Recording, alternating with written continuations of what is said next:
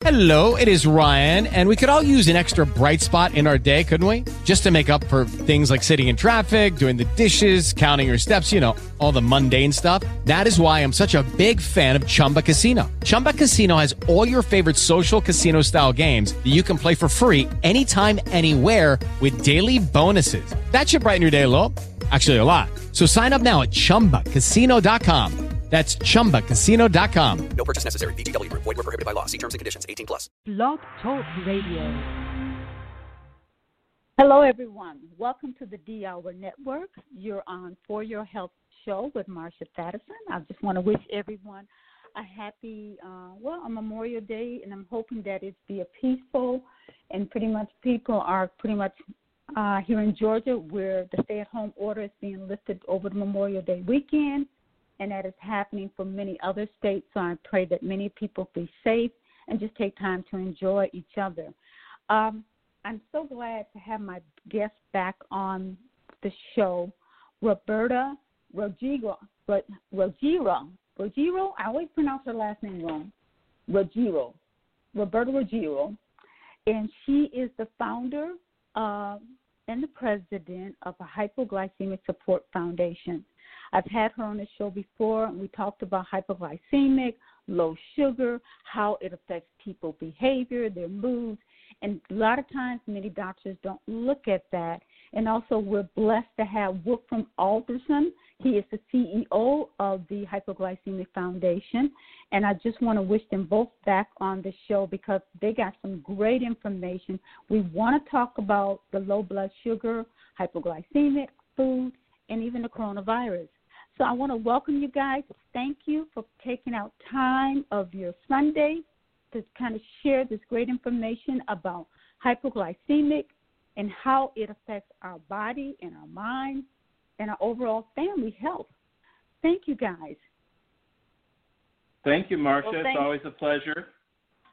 I'm excited. I'm very, very excited. And uh, we feel very, very honored. We see not only are you growing, but your um, your talk show is growing. It's really it's uh, really reaching far and wide. So we're excited for your success. It's well deserved.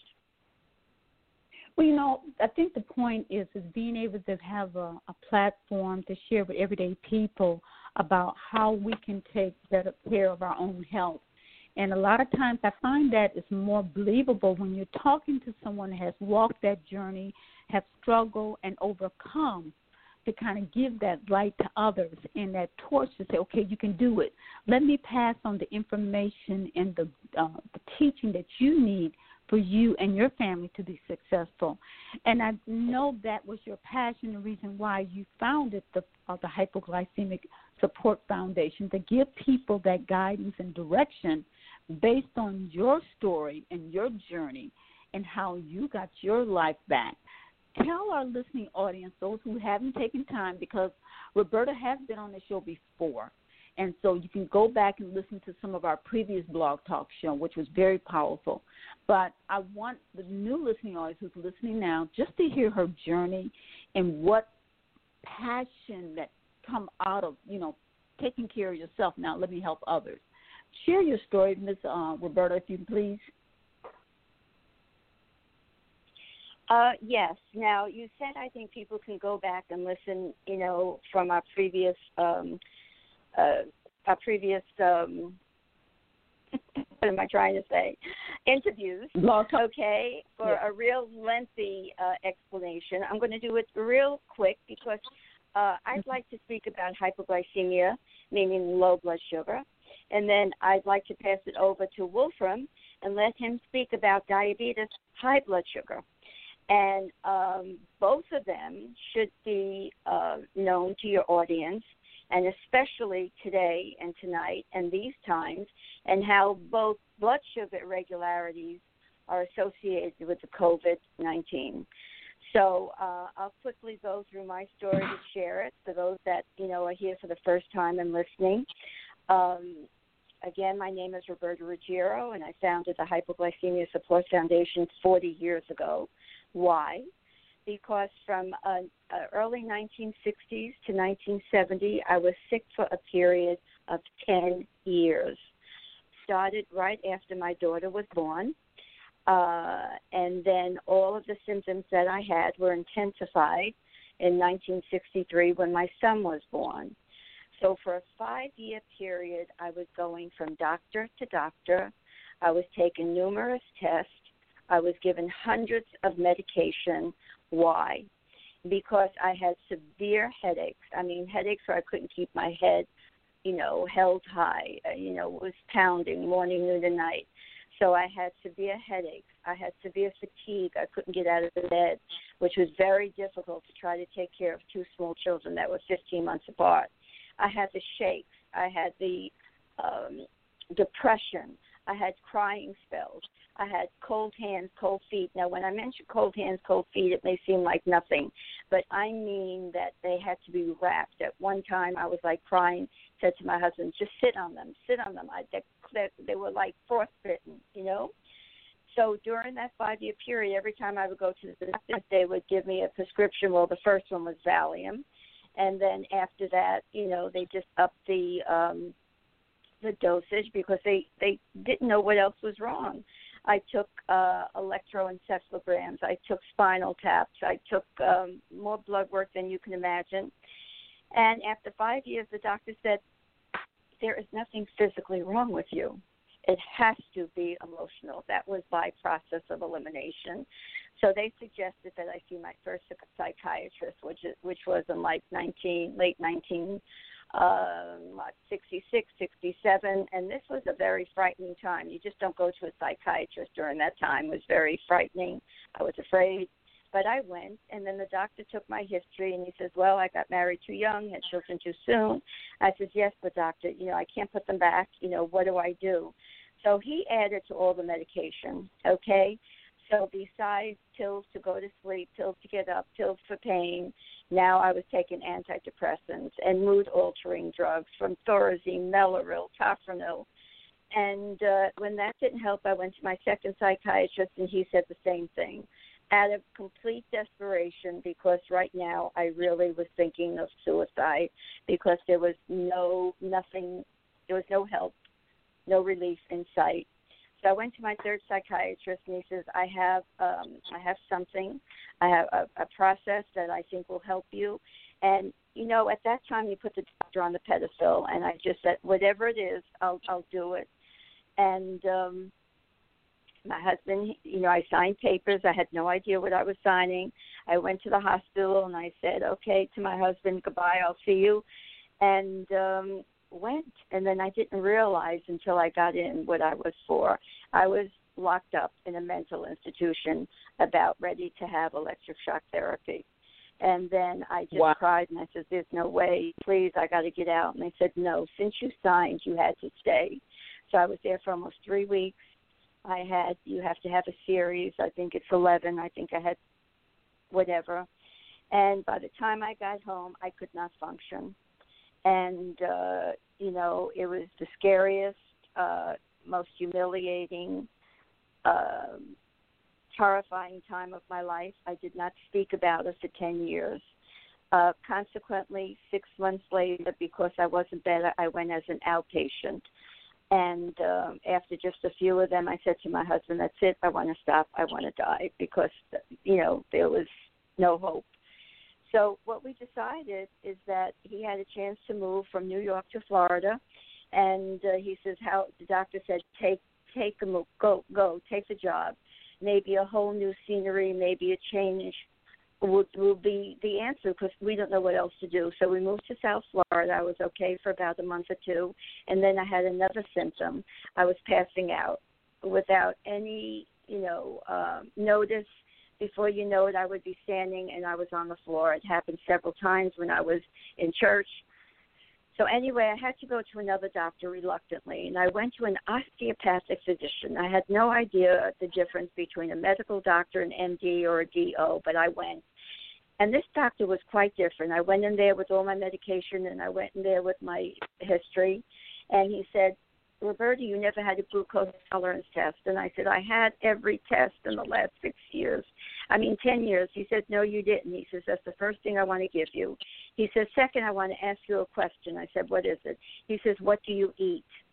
and I just looked at him and I said, "This guy is crazy. What do you mean? What do I eat?" and then I stopped to think.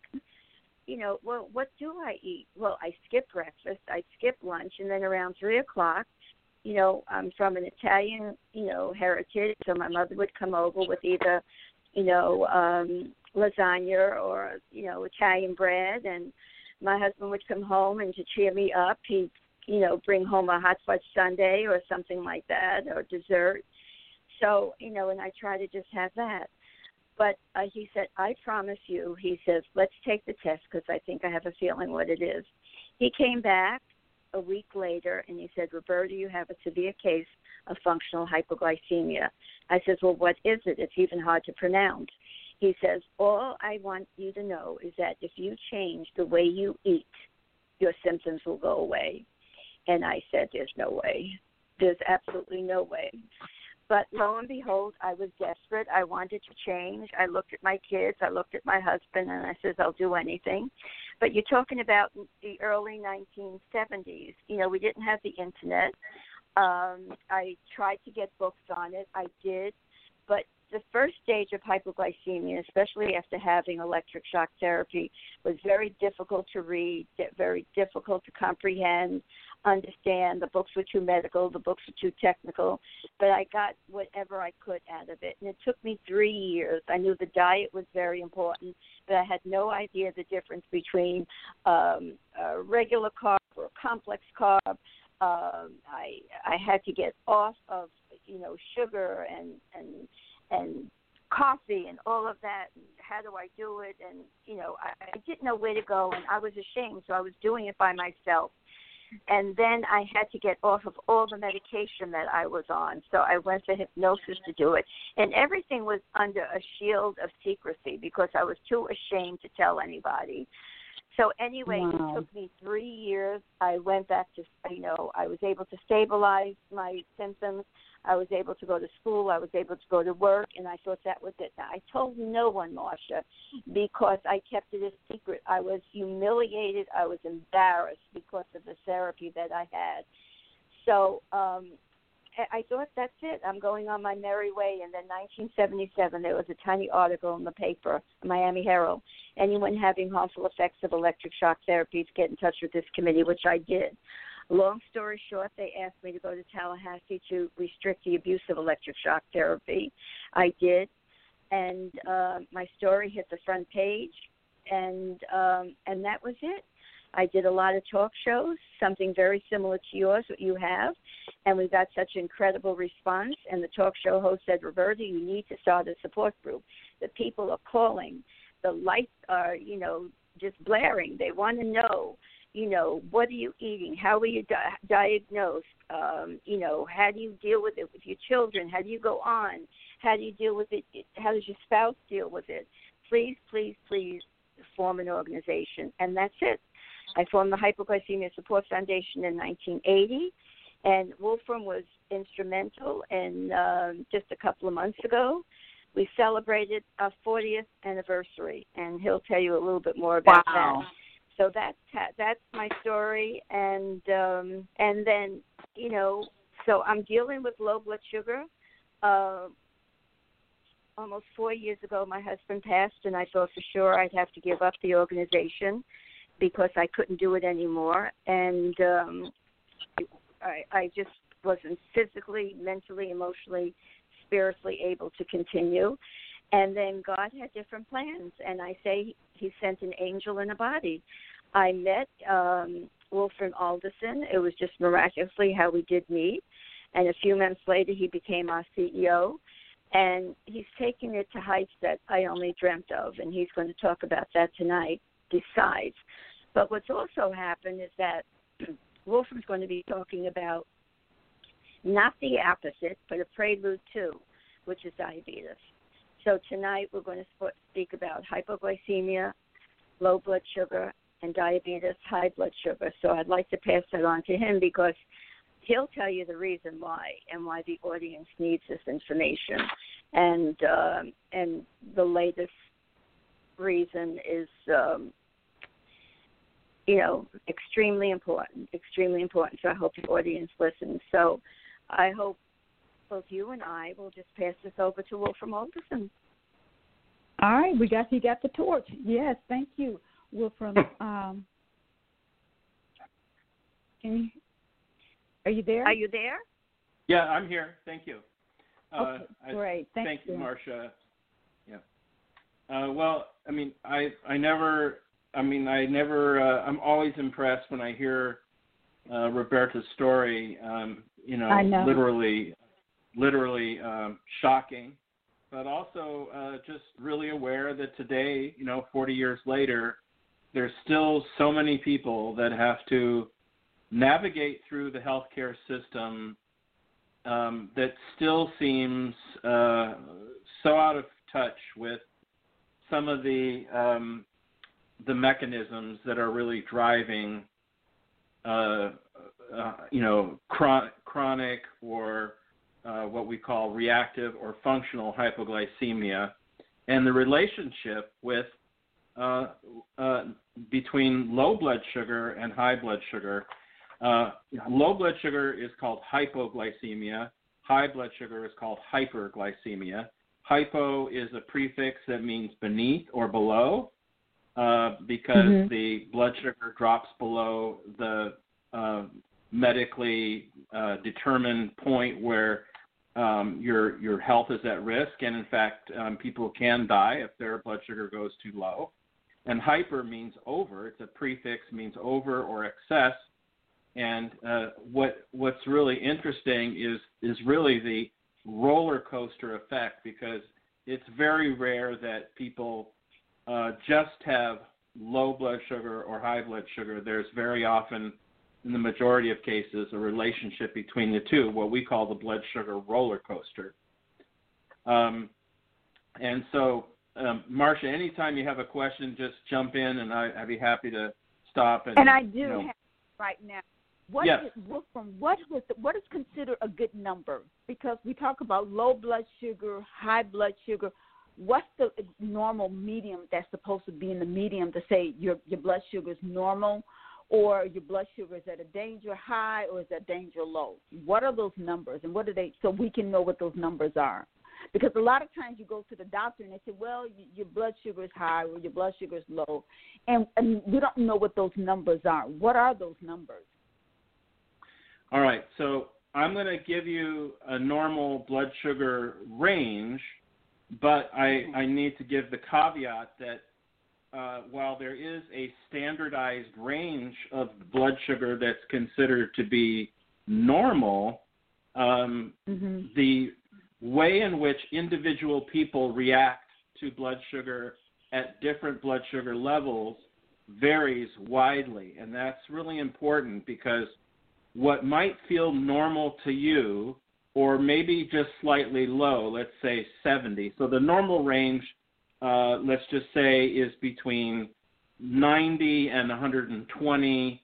Uh, 140 is borderline, uh, you know, high blood sugar, and pushing down to, you know, 80 and 70 is low blood sugar, or or further. And of course, your blood sugar can be much higher as well but the you know the the most of the population is somewhere between 90 and 120 um, but there are people who experience uh, really um, profound uh, negative effects at what you might experience as normal. So you might have a maybe you're at 70 or 80 and you might already be feeling uh, the effects. So you know an example of a common effect that you you know you've probably heard say I'm feeling hangry, which is a cross between hunger and hungry and angry, meaning you you Yeah. get grumpy if if you don't you know your your blood sugar starts to drop, and where you start to feel grumpy or notice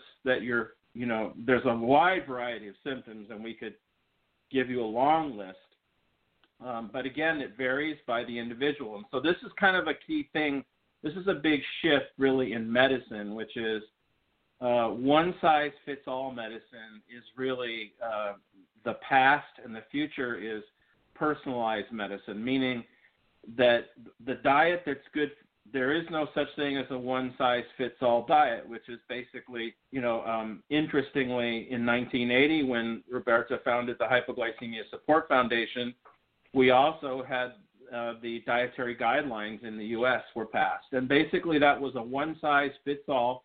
You know, here are the macronutrients, and here's the, you know, uh, you know, the right ratio of protein, fat, and carbohydrates. Um, but we've what we've learned since then is that um, in you know we we're all individuals and our genetics, our environment, and uh, you know so much has changed since 1980. So, for example, uh, so, so I hope I answered your question about the blood sugar range. Um, you did. But there's something really. Yes. Well, Go ahead. can I just say one thing? What, Wolfram, can I just say one thing? Yes. Wolfram? Sure, go ahead. I, I just Yes, wanted go to interject. I just wanted to interject here, Marsha, that um, Dr. Carlton Fredericks, who wrote New Low Blood Sugar, and it's almost like the Bible. Uh, every single thing you want to know about hypoglycemia, you have to read his book.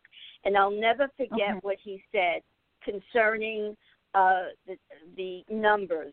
He says, treat your symptoms, not the numbers. So, like Wolfram said, it just Wow. depends.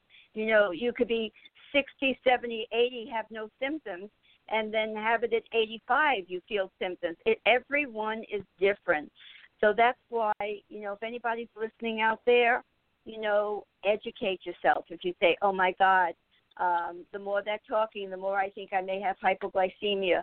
You know, after you get off, go to our website, read more, learn more, educate yourself. Uh, if you have a number and you just stick with the number, it, it you know, it's very, very flexible. So I wanted to, you know, just say that treat the symptoms, not so much the number, you know, and work with your doctor naturally. Go ahead, Wolfram. Yes. So um, I mentioned the, the difference between hypo and hyperglycemia. You know, hi, uh, low blood sugar and high blood sugar. Um, the you know the, the low blood sugar or hypoglycemia was really first described by um, a doctor and scientist back in the you know starting in the 20s, but really in the 40s. Uh, Dr. Seale Harris uh, was uh, famously known for as a as a discoverer of hypoglycemia and uh, hyperinsulinemia, and um, you know back then um, uh, he, he said this. This was back in the 40s. He said the low blood sugar of today is the diabetes of tomorrow. And so what he what he was pointing out, uh, you know, uh, all those years ago was that hypoglycemia, low, blood sugar, is uh, like a canary in the coal mine of metabolic disease, meaning it's it's a sign early on that something's amiss and that you can do you you have the opportunity to do something about that before it evolves into a more chronic uh, disease state like uh, diabetes. And of course, um, you know, diabetes. There's two types, two main types. Type 1 diabetes, which uh, is also called juvenile diabetes, and type 2 diabetes. Back in 1980, I actually worked at a senior center, uh, a, a senior health and peer counseling center here in California. And um, at that time, type 2 was called geriatric diabetes. Um, And Yeah. so, uh, so that's how the two were defined, you know, for many years. But since 1980, um, the onset of type 2 diabetes has dropped down into the juvenile population. In fact, some mothers are even uh, pregnant with children who have who've already have type 2 diabetes in the womb. So the the onset of type 2 diabetes has um, dropped down, you know, from the senior population all the way down to children. And the big shift has been, uh, you know, the the cause of that has been the shift in our diet to processed foods that um, have a lot of carbohydrates and also, of course, sugar. Um, so, well, I have a question. I have a question Yes, with please. the type 2 diabetes.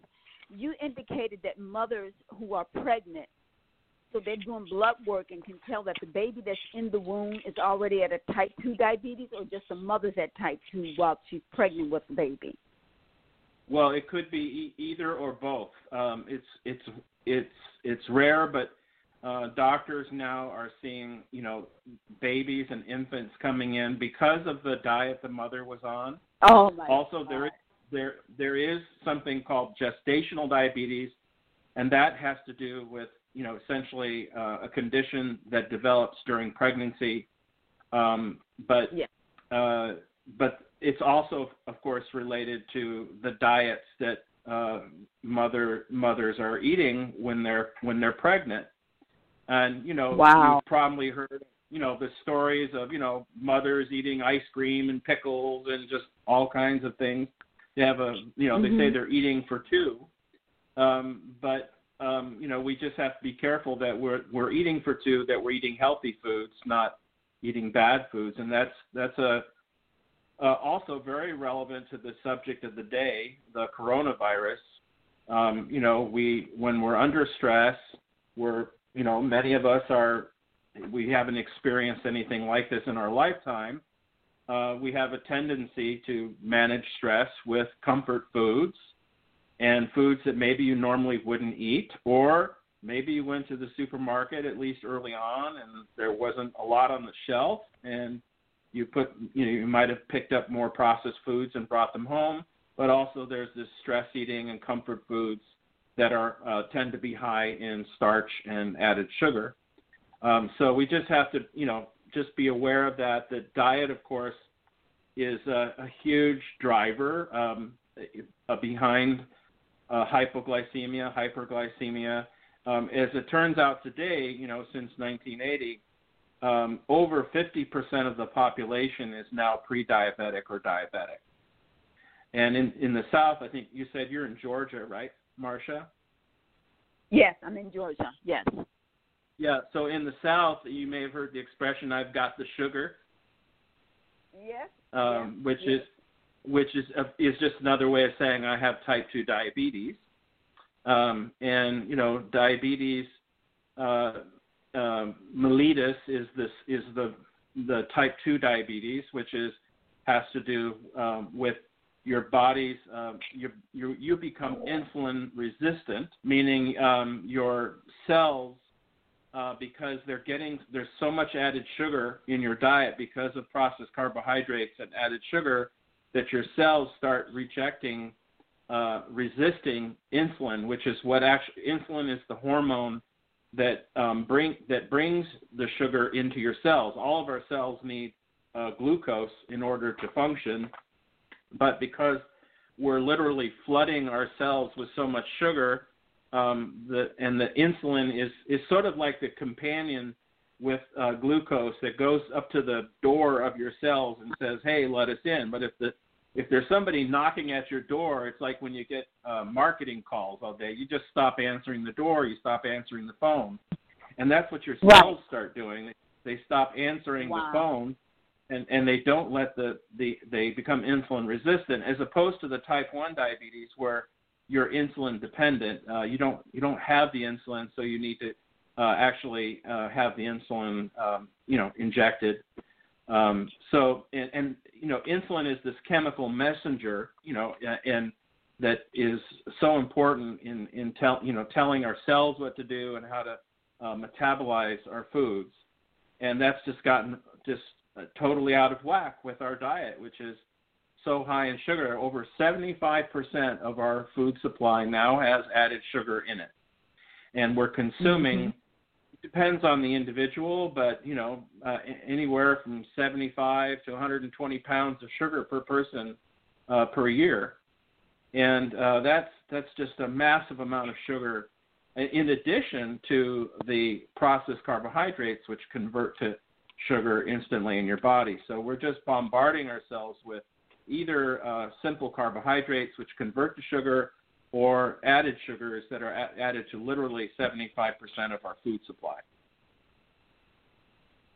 You know, I I was um I was at one of the schools here in Georgia, was talking to the counselor, was kind of trying to convince her to try to have a present so I can do a presentation on food and behavior and letting them link this, you know, the problem with kids acting up, the academics and diet.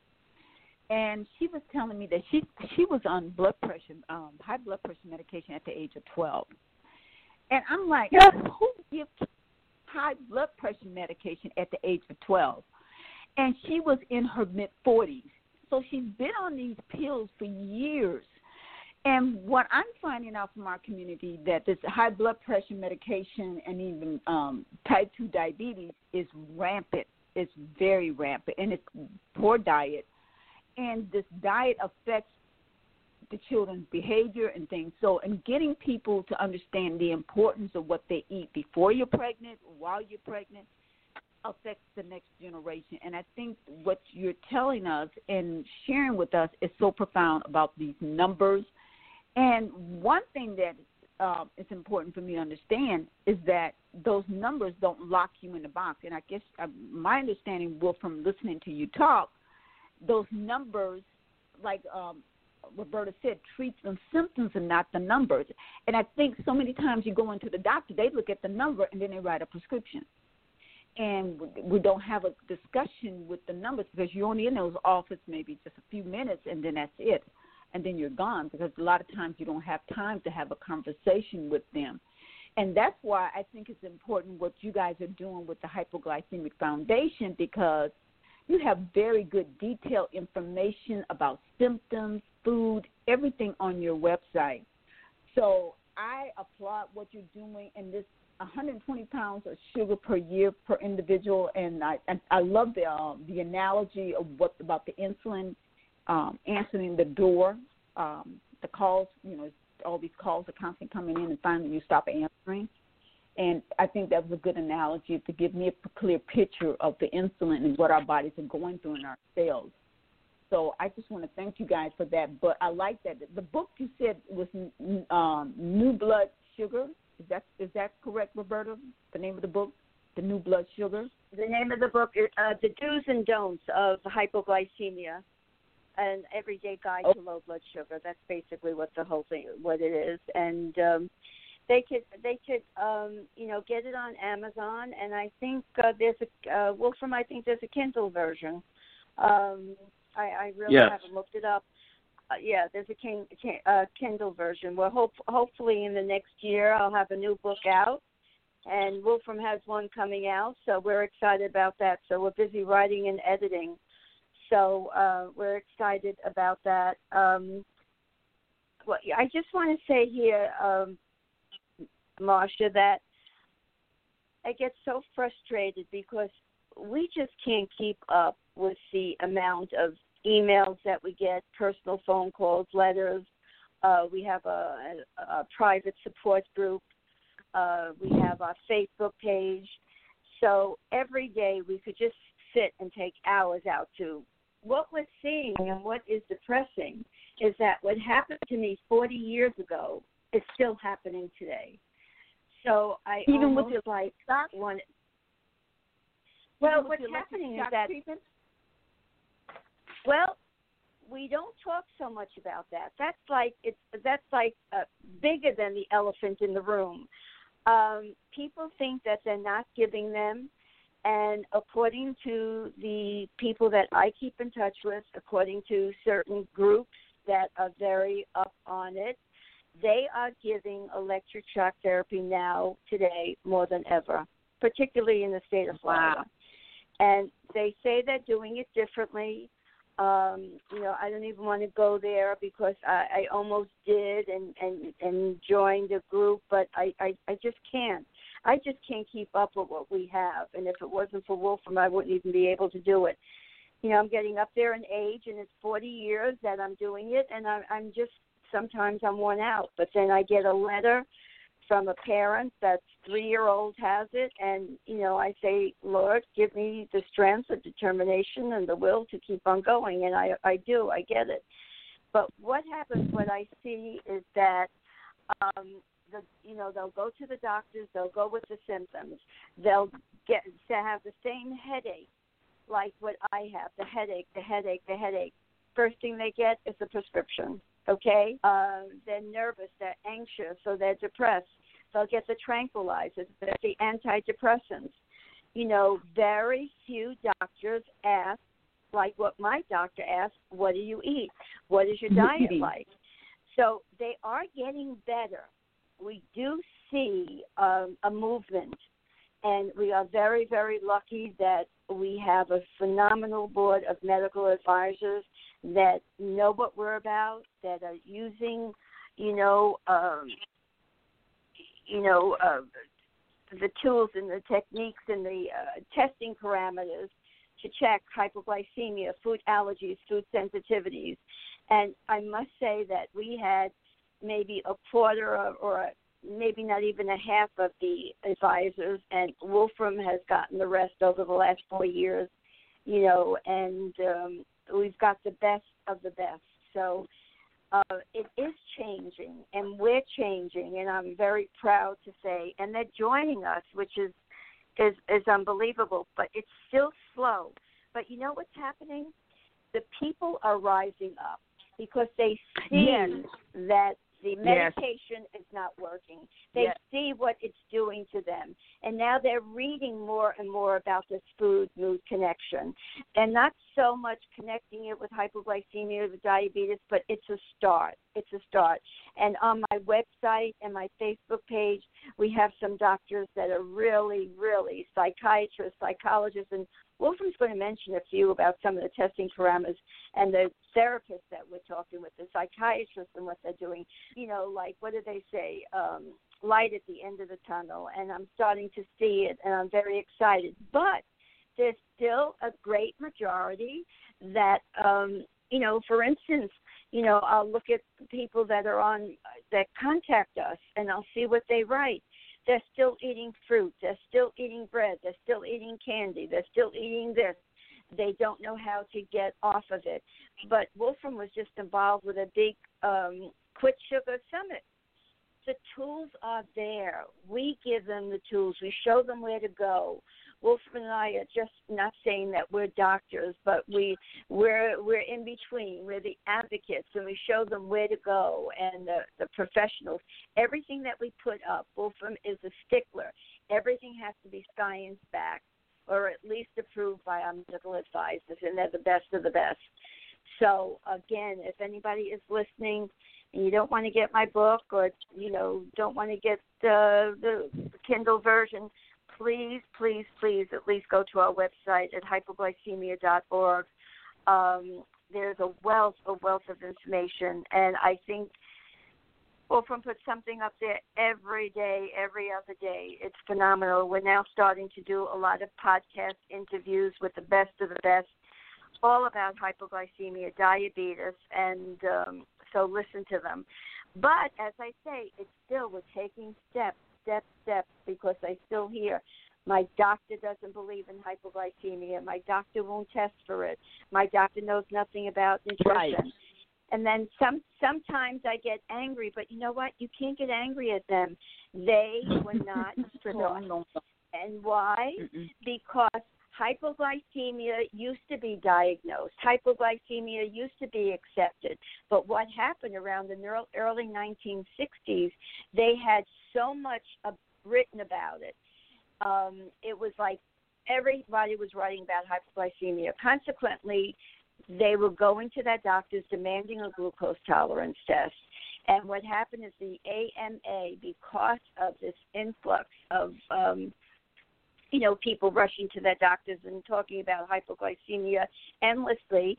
The AMA put in 1960 that hypoglycemia does not exist. It is a bad disease. So consequently, if it does not exist and it's not in your medical, you know, curriculum, they're not being taught.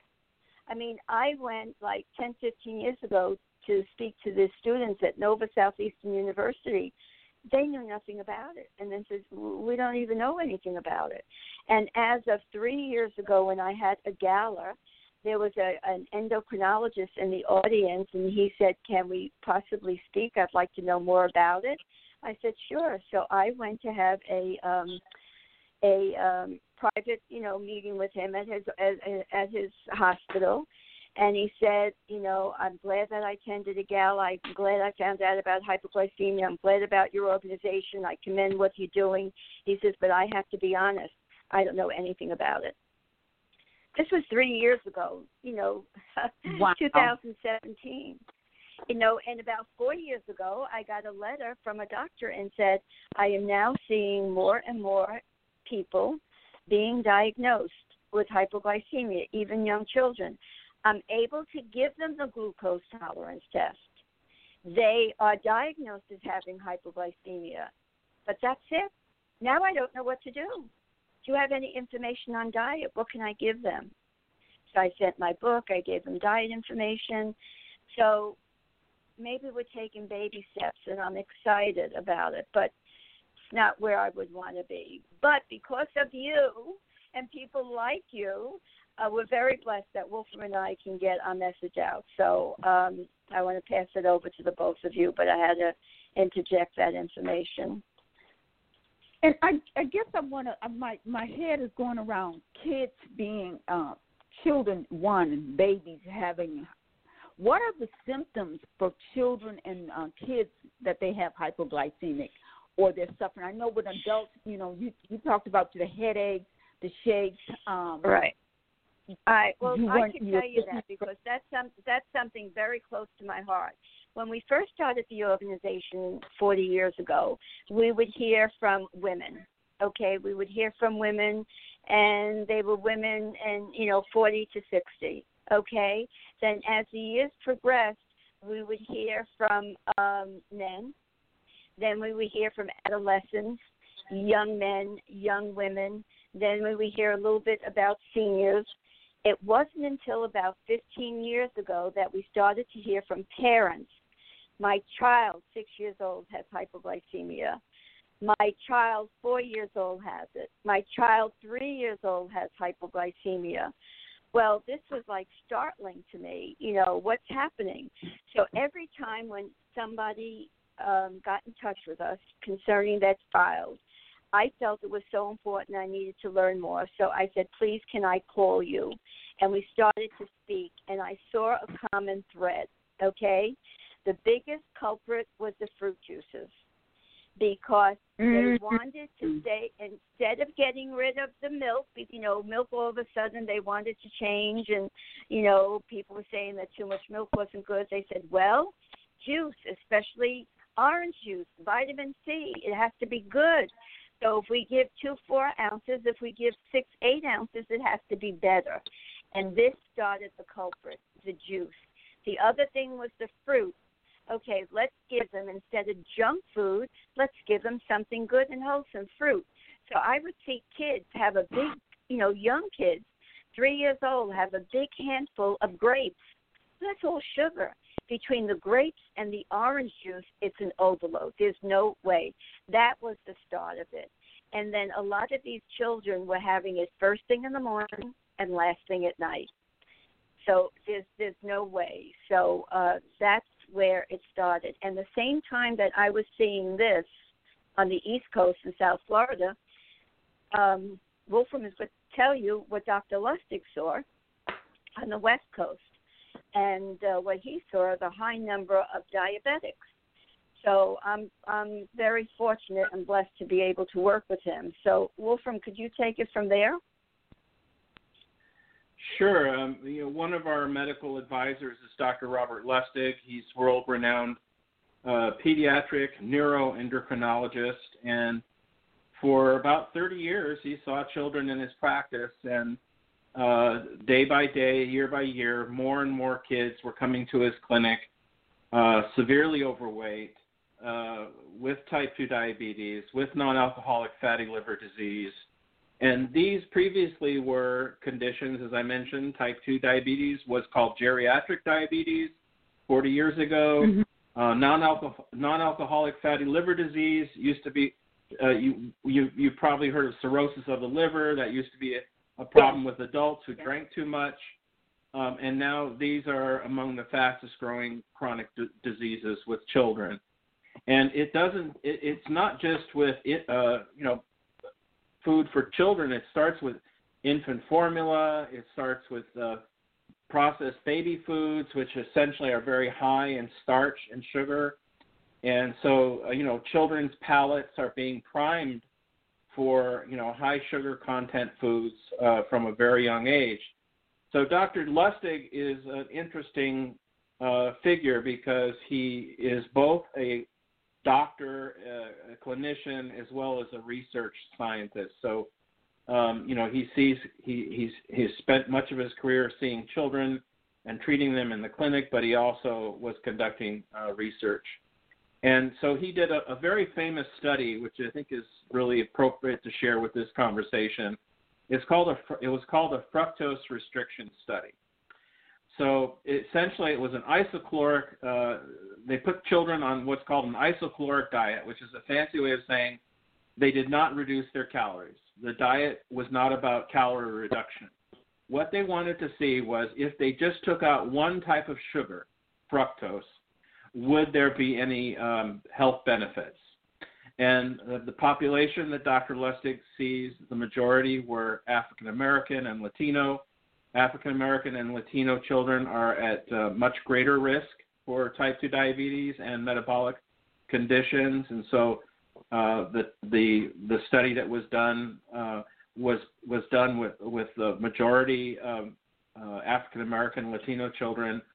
And the, the children essentially, uh, you know, and I have to say first, you know, there's two different, two basic types of sugar, glucose and fructose glucose is essential to every cell in the body and every living thing on earth. We all need glucose to uh, function and survive. In fact, the human body is is amazing to the effect to the, to the um, point that it if it doesn't get enough glucose, it will actually manufacture its own glucose. Um, and fructose is uh, most people are familiar with fructose coming with uh, from fruit but of course, okay. with modern processed foods and sodas and juices, fructose is increasingly coming from processed sugars or processed foods. And uh, so he, he did this study, and he said, you know, we didn't give these kids a health food diet. We took away their, uh, you know, the donuts, and we gave them a bagel. You know, um, so he, essentially, uh, they they wanted to see the effect of taking the fructose out without reducing the calories. And within 10 days, and this study is on Dr. Lustig's website, um, it, it, if you just input, uh, in, if you do a search on fructose restriction study, Dr. Robert Lustig, it's easy to find. And the study showed a remarkable range of health benefits to children in just 10 days by pulling the fructose out. And Dr. Lustig has made this point many times is that, um, you know, the, you know, not all, not all sugars are harmful, and some of them are particularly more harmful for others. It's not just the calories; it's toxic calories, meaning there are certain types of foods, certain types of sugars which are actually toxic, and that's why his research has targeted uh, fructose. Roberta mentioned, you know, fruit juices. Um, you know, for the for the most part, giving kids fruit is uh, not necessarily a bad thing. Um, but there are certain kinds of fruit which have which are also have uh, fiber and you know beneficial nutrients. There's other fruit which has been sort of bred just to be basically little sugar bombs. I mean, Roberta mentioned grapes, for example.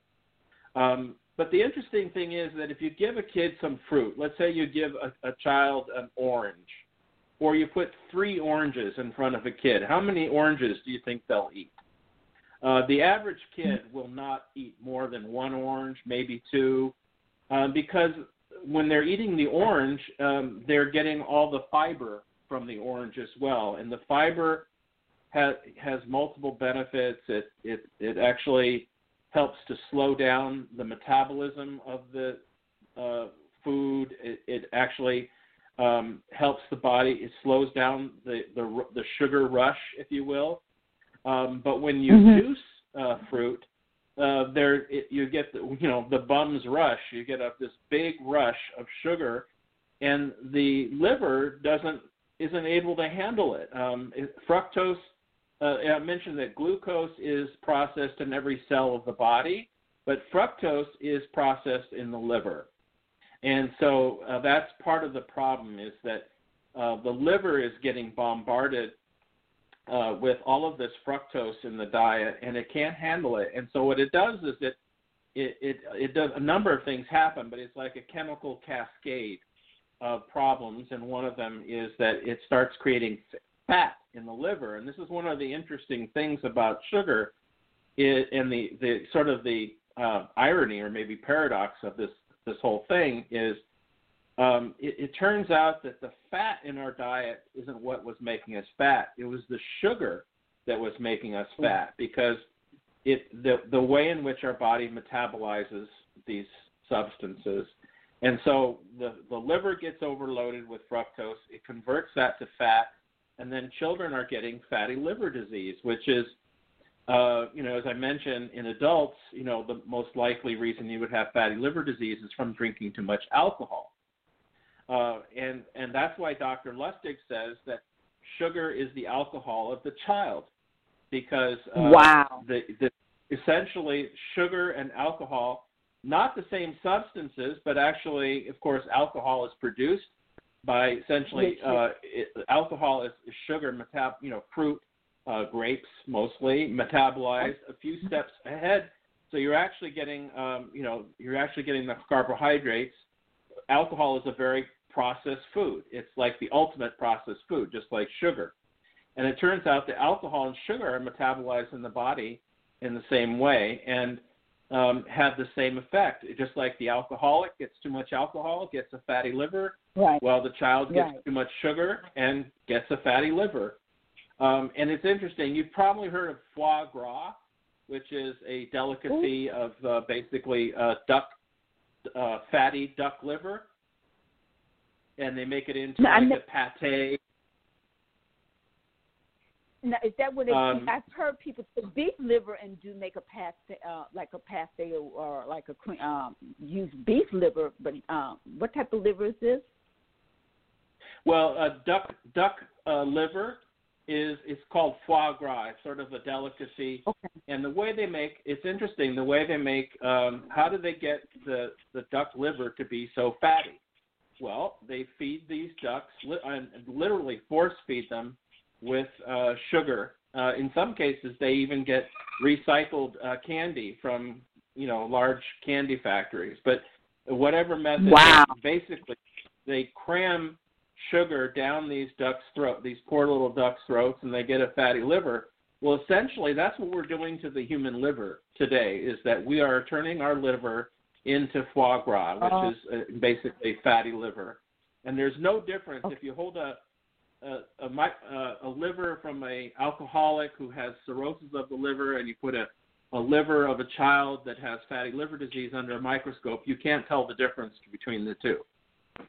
And this is Wow. the fastest growing fastest growing metabolic disease on earth is fatty liver disease. And what's just so shocking is that it's happening in the in the child population. It's it's like I said, these kinds of diseases before were diseases uh, that came much much later in life. But the the amounts of processed foods and added sugar in our diet has has brought this down to to infants and babies, and it's it's just uh, it, it, it's really a tragedy. Um, and and I guess I, I think that the, a lot of this information is getting out. You know, Dr. Lustig has written two books. He's writing another one. You know, Roberta's written her book. She's been doing this work for 40 years. I've been involved in in in health and education for 40 years myself. In fact, my first job back in 1979 uh, was organizing the first farmers markets in the Los Angeles area, all in low-income communities. Um, Wow. and so we, you know, we're we've been working on this for a long time, but there still seems to be some level of, you know, what's called like a cognitive disconnect, meaning people are getting the information, but they're not changing their behavior. um, and I think there's a number of reasons for that, um, which we could go into, but it's it's just uh, you know, our work is is as challenging and as important as ever been and then we have we add the the layer on top of that is having a pandemic of a new virus, which, as it turns out, the the the everybody can get coronavirus. It doesn't discriminate. Uh, you can be old, young, uh, thin, thin, overweight. Uh, you know, any race. It doesn't discriminate. Anybody can get the coronavirus. What the difference is, the people who are who are having the hardest time with this virus, the ones who are dying from the virus, are the are are folks who tend to be have um, me, who, who are metabolically compromised, meaning they're overweight uh, or they have type 2 diabetes. These are two of the leading um, conditions which are uh, associated with patients who get the coronavirus and get really sick. And, it, it's interesting because, uh, one, I mean, clearly, if you get off processed foods and get on a healthy diet and focus on real foods, you you you may still get the virus, but you your immune system will be stronger and you'll be better able to uh, fight it off. And the the other thing is that the, the the responses to the processed food diet are, are you've probably heard the term inflammation. You know, yeah. inflammation is a process that a lot of people are um, their systems are reacting to these substances, added sugars, and many other substances that are being added to our diet. And our body's natural response is is this inflammation process. And it turns out one of the leading causes of death in the coronavirus is something they call the cytokine storm. And I, I mean, I, I've heard the word before, but honestly, I wasn't paying attention. But when Dr. Lustig started talking about it, and of course many others now, and there's studies coming out, uh, cytokines are proteins that basically mediate and regulate immunity uh, and uh, inflammation. And when the virus, when the coronavirus gets in the body, um, the body reacts to that, and it, and it, and it results in this inflammatory state. And that's why they have to get people on these respirators because they can no longer, their lungs are literally so swollen they can't uh, breathe and uh, on their own. And so this this um, inflammation response is a, kind of a critical factor in um, actually managing and helping people recover from um, the, from the coronavirus. So we've published a couple of um, uh, articles and resource pages on our website that are um, pointing this out. Of course, you know th- there can be uh, many factors that affect why somebody one person is uh, more profoundly affected and, and has a more difficult time uh, beating the virus and others. But the leading factors, as far as we can tell from the research that's coming out, is your metabolical condition. You know, uh, the kind of diet you're eating, and um, your is your immune system strong, and did you already have uh, you know, are you already at risk because you're overweight or you have type 2 diabetes? And you know, um, when the coronavirus was, when they started putting a stay-at-home order and people were going to the grocery store, my daughter and I, my daughter decided, well, let's go to Costco and pick up a few things. And we really didn't need to, but we just call ourselves being a little extra cautious and just get some things. And the store was packed. It was packed.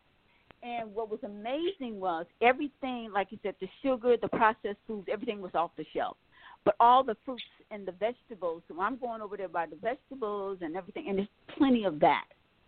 And I told my daughter, I said, look, they're picking up the the, the enemy that's not going to help the bodies to fight off this virus. They're they're eating food that's going to help the enemy to fit uh, to, to combat their body and just run havoc on their body.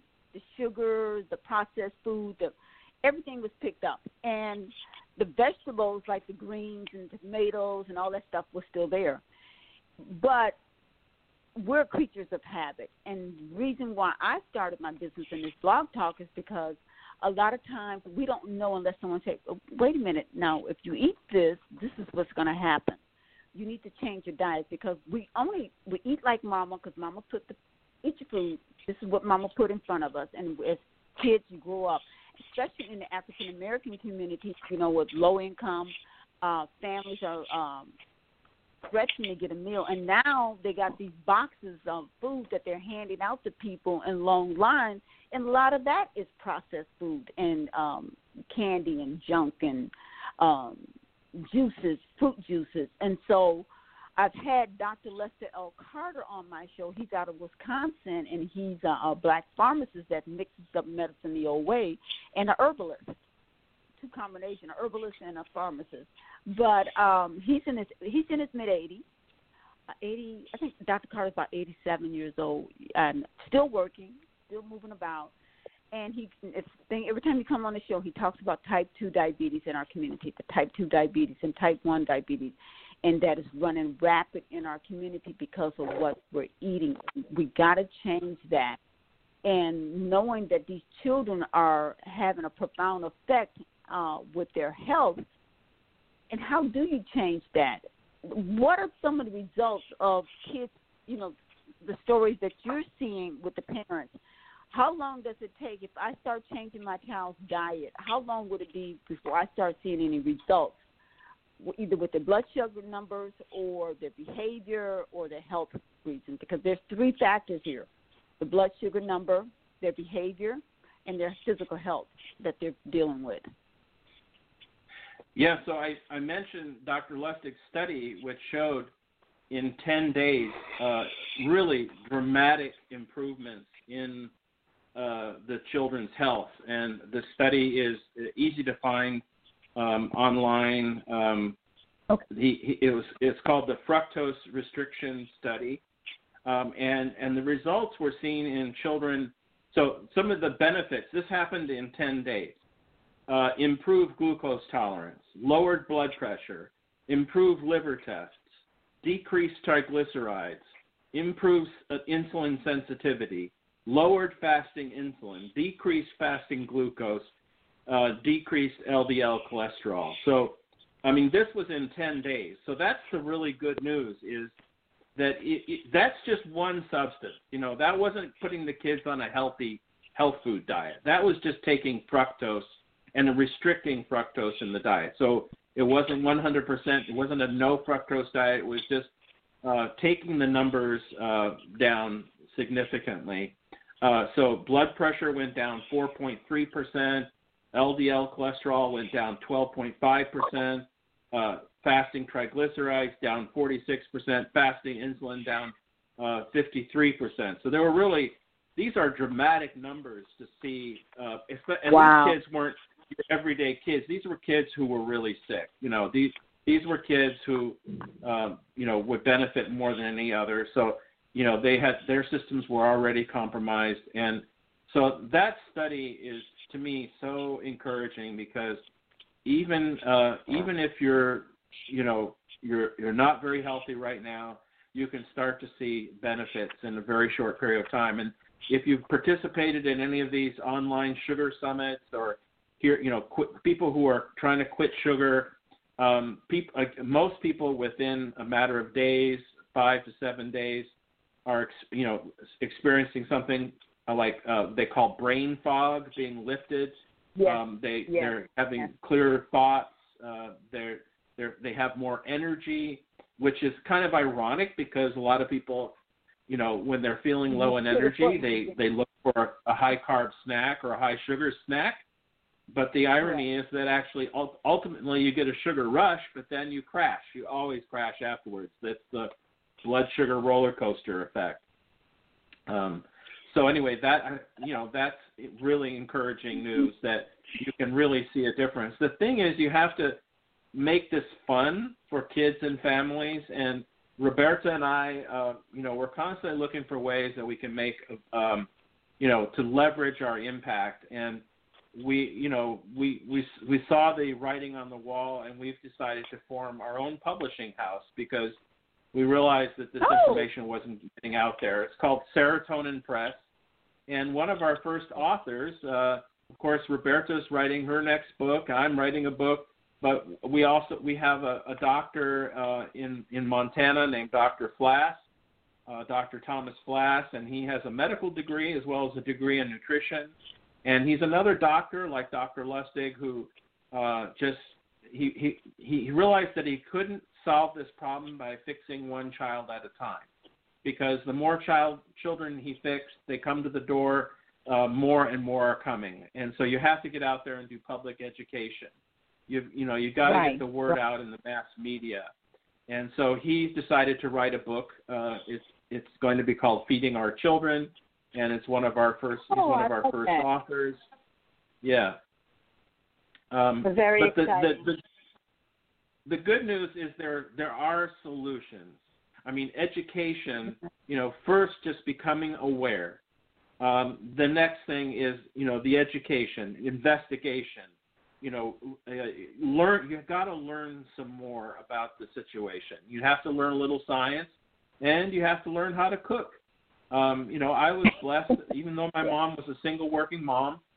We she cooked dinner every night. You know, we didn't eat processed foods, and and Mhm. so that you know the, the it, it may sound, you know, for some people they may hear, oh, I have to cook more. That sounds like drudgery, but believe me, um, drudgery, the ultimate form of drudgery, is sitting in uh, hospital waiting rooms and and seeing doctors and being poked and being prodded and having to take pills uh, to to stay healthy. Uh, so if we can if we can learn how to cook and we can you know get properly educated, we've got to learn a little science. And the, here's the other good news: there's new technology becoming available that has never been available to us before. You're probably familiar with blood testing supplies like the the Right. old school method. You know, you prick your finger and you take your glucose test in the morning, and you were asking about the numbers. You know, you see where your your what your number is, and you get a snapshot of your your blood sugar, right? Mhm. Well, right. now we have we have the, this technology. It's called continuous glucose monitors, and a con- continuous glucose monitor gives you a movie versus a snapshot. And this technology was developed first for type two, type one diabetics, and they've been using it for years. And basically, it's a it's like now what you have is like a patch that goes on your arm, and it actually goes Mhm. a little beneath your skin, and it measures Oh. interstitial fluid, not your blood, but Uh-huh. your interstitial fluid. It's measuring the glucose in that, and every five minutes, it's taking your blood sugar, and that goes to your your phone, uh, and you can or you can sync it with a device in your computer, and then you what you see is the effect of foods, not just a snapshot That you're fasting glucose in the morning, but what happens after you have a bowl of cereal, or what happens when you have a plate of eggs versus a plate of carbohydrates. And not just what happens right afterwards, because it's natural for your blood sugar to rise after you've had some carbohydrate. That's a natural process. What what isn't natural is that maybe your blood sugar shoots way over 200, or and then it just drops all the way down. In three hours, you have you're having a hypo, meaning you have extremely low blood sugar. Maybe it's down to 70 or 60, and that happens for a lot of people. But we don't we don't see it. Now you can actually see it. Unfortunately, the insurance companies are not yet paying for the continuous glucose monitors for everybody, but the cost of the technology is coming down. So you can get one of these uh, continuous glucose. You need a prescription, but usually, uh, if you talk to your doctor, they'll be willing to write you a prescription. They'll tell you if you don't have type uh, type two diabetes or type one diabetes, you, you're just trying to prevent yourself from getting uh, sicker. They, they might tell you, well, it's not covered under your insurance, and you probably don't need this. But you know, I suggest uh, looking into it anyway because people are learning a lot about how their diet is affecting them by actually being able to see this movie, which shows how their body reacts to. Uh, and really, it's all about the carbohydrates and the added, the processed carbohydrates and the sugars. And what happens? The you know, Roberta mentioned the the glucose tolerance test. Um, you know, it used to be you'd have to basically drink a big glass of what was like the equivalent of Mountain Dew, and then they you'd have to do this in the hospital, and you have to see what happened over the next three to five hours. But now you can actually see what happens uh, right there on your cell phone or on your laptop, and you can you can see this happening in, in, in almost real time, and you you get a you get a movie, you get a, a much better picture of what's going on, and then you can uh, and you can learn so much from this information. Um, so it's it's really a, a big game changer in in this world. Now, Well, with the Wolfram, um, oh, go ahead. Say, I just want to add something to it, but you you speak now first. well, I wanted to Well, say um, now. Marsha.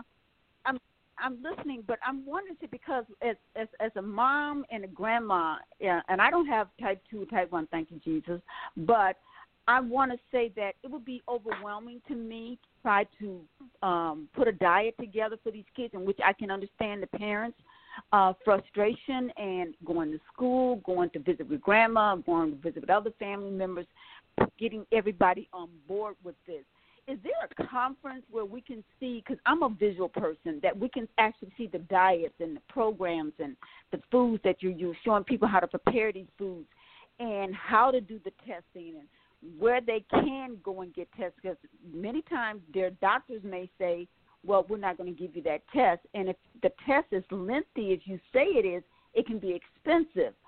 So how can one be tested?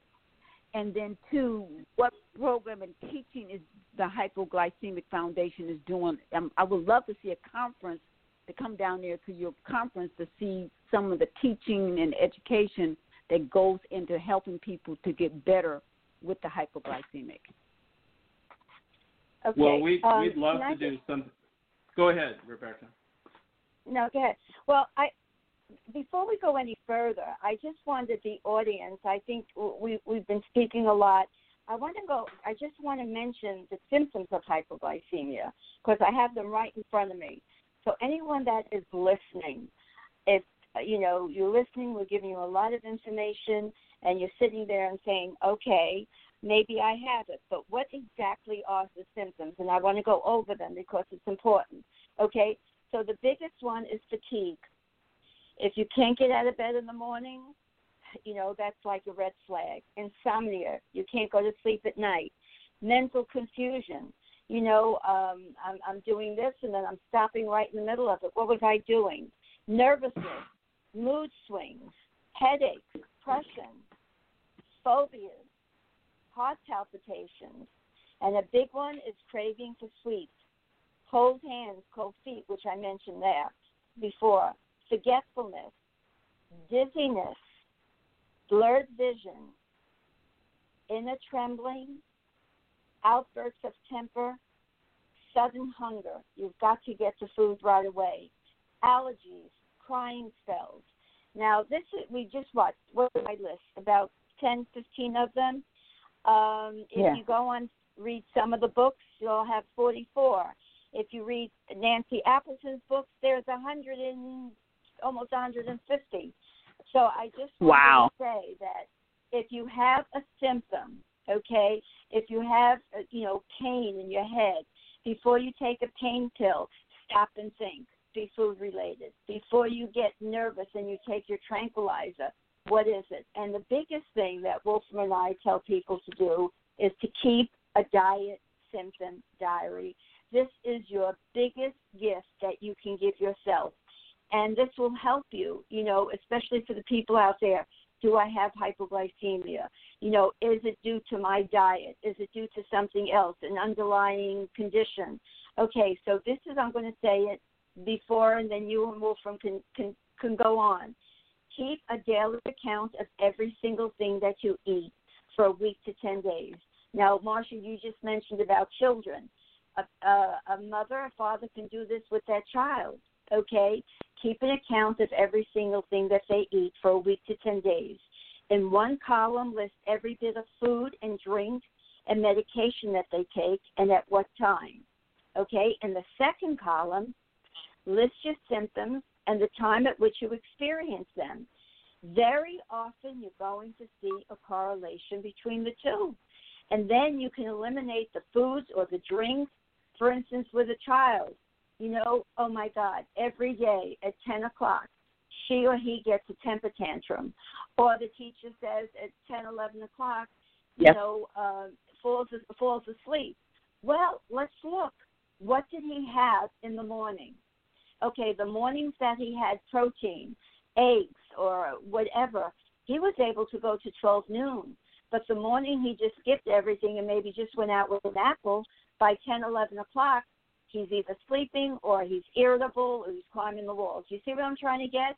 So it could be for a child or it could be for adults. And what I also wanted to bring up before we were talking about children, okay, we're talking about children, we're talking about diet. Um, more so with adolescents, what we have seen, just go a little bit up the ladder to some, you know, 10, 12, 14, 16 year olds, a lot of boys, okay, um, energy drinks. They're starting already with drugs. They're starting with vapors Mhm. and Yes. excessive exercise. Excessive exercise. So we have other things that'll drop your blood sugar. So again, this diet symptom diary is very important. And if you have a child, put another column in there. And if they exercise extensively or too hard, write it down. See if their blood sugar drops after that. And then you're going to start seeing a correlation. And then the biggest thing today, a mother, after maybe something like today and what we spoke to, is start eliminating the biggies. We're talking about, you know, um, sugar, alcohol, white flour. You know, um, I know it's hard, but you got to start someplace, even if it's small. Some people are able to go in there, take everything out. Some people can't. Mhm. You know, and now that we're right smack in the middle of the coronavirus, you know, you still have to go out to shop and and and uh, get your food. Maybe now when you go, maybe get a little bit more protein. Maybe don't get five bags of chips and dip and all that kind of juices. Have more water. So um, everything is on our website. How to do it, and if we don't know it, we send you to where to go. We have an incredible amount, as I said, of uh, medical advisors. They have their websites and we have an extensive list of Q and A's right on our first page. You don't even have to go past that. So um, you know it is there. So I wanted to just bring that in, and then you guys could take it from there. I love having everybody here, the two of you. I'm just sitting back enjoying. I love it. I love it. But going back, going back just Marsha with the glucose tolerance test whether it's the glucose tolerance test, whether it's the continuous glucose monitor, and Wolfram's even going to mention something else. I'll pass that on to him. Be informed. Be informed. Don't just do what I did and say, okay, I'm going to take it, the glucose tolerance test. We have a whole um, blog on the glucose tolerance test, the do's and don'ts. You must be prepared for it because it could be a breeze or it, you can, you know, be have some stumbling blocks to it. Be informed, okay? So um, it, it's all there. It's all there. And Wolfram, I'd love for you to, to tell them what um, Dr. Linda Peterson has found out and what we just found out about.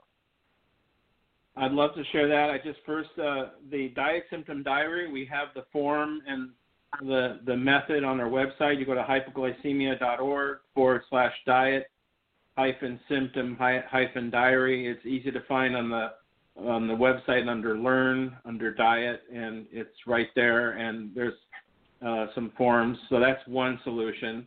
And Roberta mentioned that we if we don't have a solution, like uh, I think Marsha, you're asking like what do they cook? You know. Uh, they're looking for advice. Well, there's a wonderful doctor at, at Stanford, Dr. Maya Adam.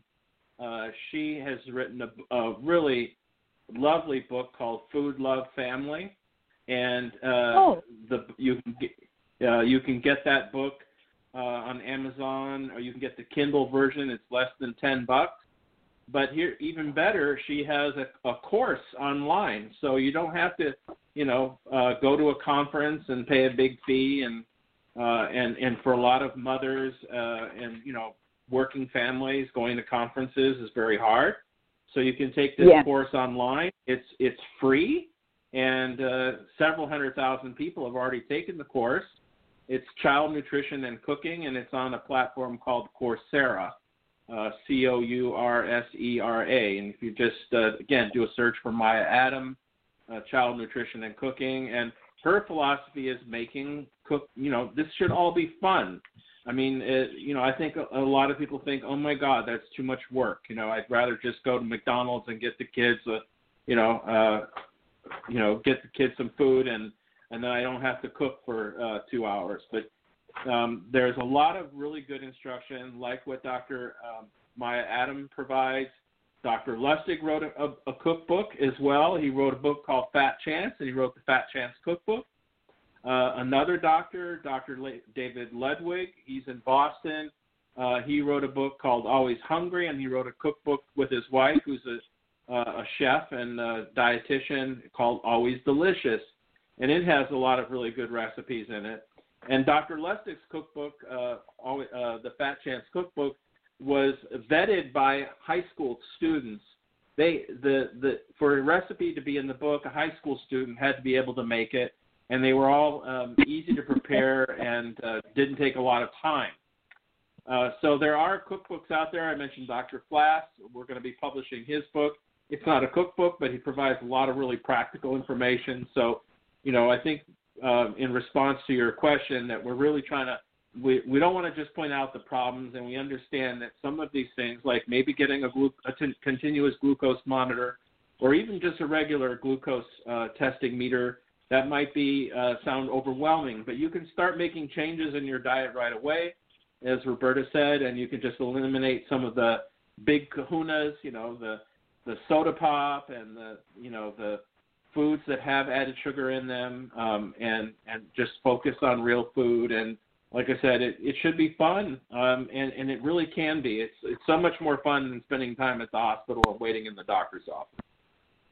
And well, you know, um, one thing. uh, now, um, Marsha, I'm just looking at my website. We have a whole Uh-huh. section just on children, kids.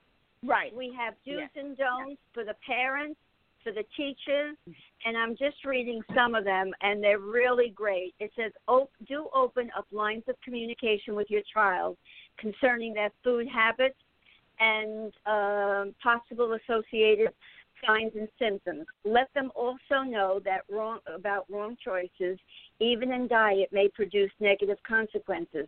But I love this. Do educate yourselves. Parents, is your responsibility to be educated in this correlation between diet and behavior. What your child eats and doesn't eat directly directly relates to how he thinks, feels, and acts. So, uh, Yes. and it has a whole thing there: how to work with your schools, how to work with your teachers, your counselors, and all of this. So, please, I beg the audience to first go and um, go on our website. And if you're concerned about your children, your child's behavior, you know, check us out. It's it's all there. It's all there. So I'm excited about that. I just remembered, and plus with everything that um, Wolfram said to you know to check out. And I'm sure you must have something, Marsha. You know, oh, I was going to share with this, listening to um, Wolfram talk and sharing his story about the diets in the book. There's, uh, you guys heard of the um, the uh, where people eat too much carbs and sugar that they're actually getting drunk because of the diet. These kids are, um, uh, they call the Brewer syndrome, and it's affecting these behavior, anger, um, rage, and that if we feed our children a lot of carbs and a lot of sugar, it does affect their behavior. And I heard so many parents that my child is, you know, it's not until after they had lunch that they're getting notes and calls from the teacher about the children's mm-hmm. behavior. Right. And a lot of times Yes. I said, what are they eating? It's right after lunch. These kids are off the chain, and the parents and the teachers are at their wits end, not knowing that it's the food that they're feeding these children. And the Brewer syndrome, they now have, they call it the Brewer syndrome, where they're arresting people for being drunk. They're actually getting drunk without taking one drink of alcohol because the yeast in their gut and the sugar and the carbs is they they have their own steel within their own gut. And I did a presentation in Newnan to one of the police departments there, and it, and the captain screamed from the back, "Oh my God! I just got a memo on that." And we got to realize how powerful food can be in healing our minds and our bodies. And you know, we as parents, you know, and grandparents, we want our children to be the best. We want them to be smart. We want them to be very productive citizens. We want them to be able to get along with everyone. And this thing with the coronavirus, you got people stuck in their homes eating all this stuff, and domestic violence is up. It's very and, and the consumption of alcohol is up. So we want people I to just read the numbers. You're talking about how, yeah, like three to five hundred percent up with alcohol and Yep. all of that. Yeah, Marsha, as you're as you're speaking, I have to interject right here and commend you for what you're doing. Really, um, I'm very excited. I'm very excited. I don't even know how we got to do this. This is about the third or fourth program, but I'm very excited and feel very honored when we do this together. And I see and hear what you're doing in Georgia, and that's what we need. We need to get more of us together, and uh, and then you just have to come down to Florida, you know, and we put on a big program. We, I- I would love that. I would love to be able to have a program where we can have the parents and the teachers and everyone from the community actually hearing and seeing this information and seeing the little cooking demonstration, the books that you guys were sharing, the doctors' testimonies that you have put together from their studies. Because you know, internet is great, but I really that one-on-one teaching and training, and that's why you're getting the phone calls. That's why you're getting the email because parents are desperate. Because when your house is in a, I mean, chaos, there's no rest, there's no peace, and people want this peace. Fearful because of what's out here with the coronavirus.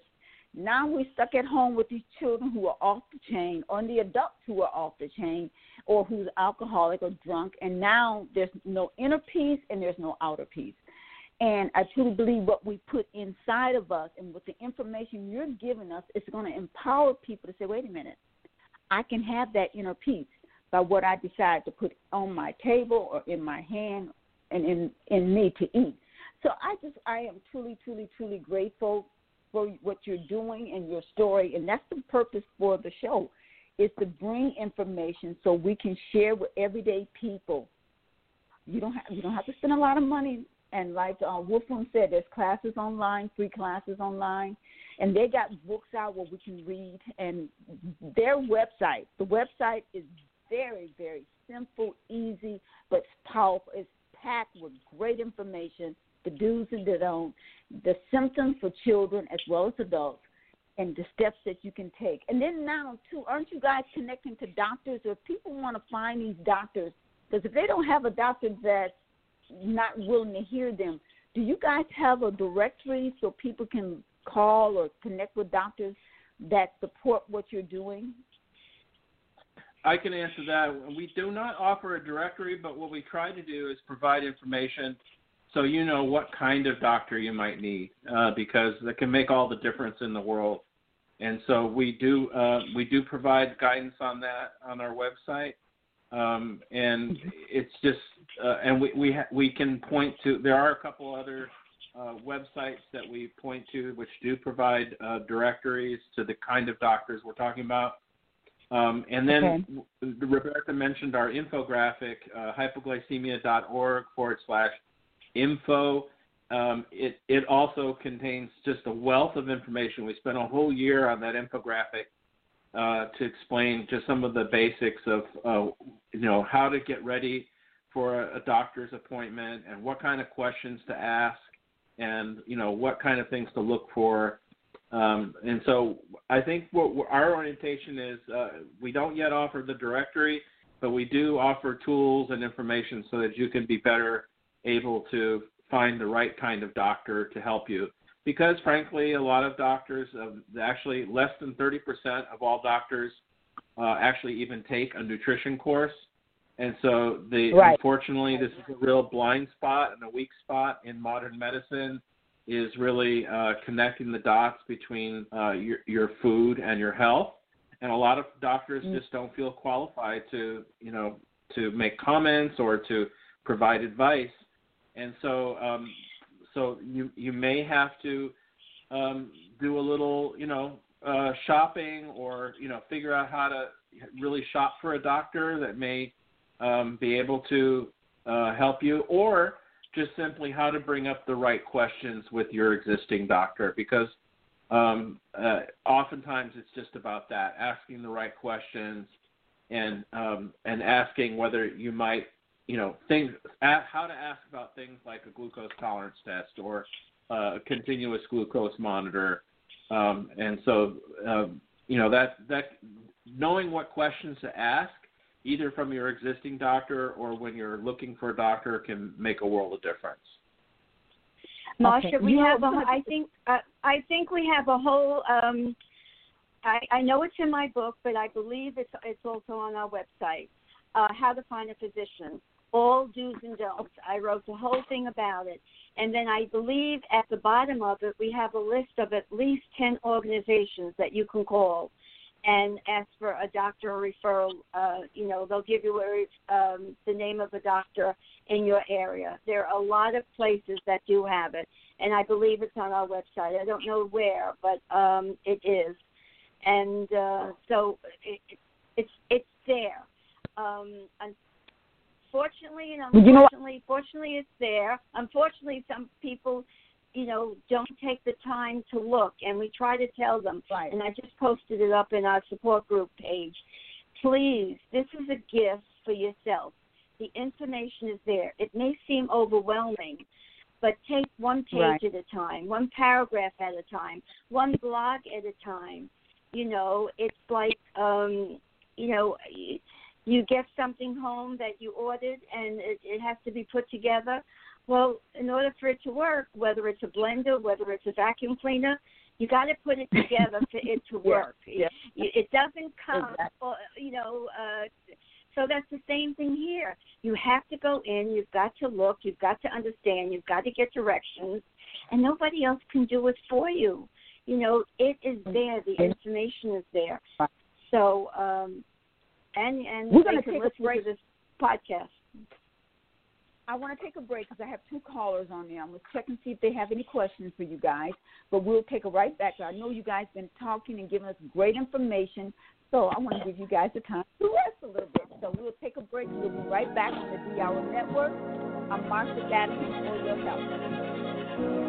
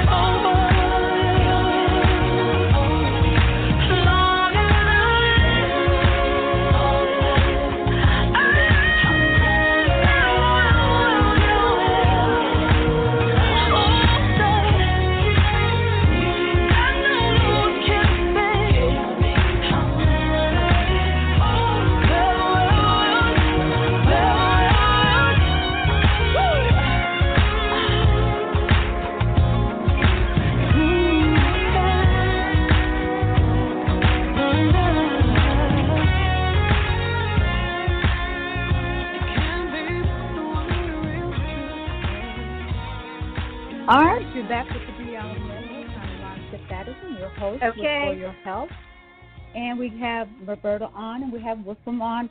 I have a caller. Her name is Marcia. She's calling out of Mississippi. And Marcia, uh, you have a caller. Uh, you have a question for our guest. Yes. Hi, my name is Marcia, and I just started uh, studying uh, integrative nutritional health, and that's uh, one of the areas we're talking about the plate and what it looks like for us as far as what what the diet looks like. And, and one of the things they talked about was that the the doctors are not trained um, to even deal with the nutritional part, just as you all just said. And and I just thought it was amazing that you all you all saying the same thing and um, a lot of the, the doctors that have been on have been talking about the integrative medicine. My question was, what is the initial, and I'm just coming on, so you might have already answered it. What is the initial sign for hypoglycemic, and what is the best path to take once those signs are shown? All right, I'll take. Okay. Uh, Uh, would you like me uh, to go over the symptoms again? Is that what you well, Roberta, let me Yes. just. Uh, Go ahead. Roberta, I just I just wanted to point out that on our website we actually have a hypoglycemia.org forward slash quiz. Uh, we have a a, a basic uh, quiz that uh, lists the symptoms and can be used as a tool uh, for uh, determining whether you might have um, reactive functional hypoglycemia. And there's a whole list of physical and mental symptoms there.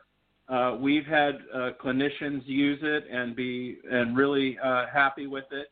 Uh, both uh, clinicians working in physical and mental health. So check that out again. It's hypoglycemia.org forward slash uh, quiz.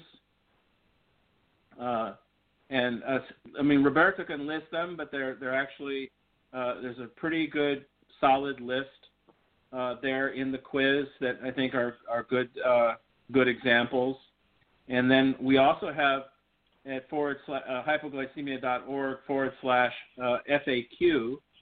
Uh, we have a, a whole list of questions and uh, that may also address uh, what you're talking about, which uh, talk about some of the symptoms. Uh, you know, what are the signs and symptoms of hypoglycemia, uh, main causes, tests, and things like that. Hope that helps.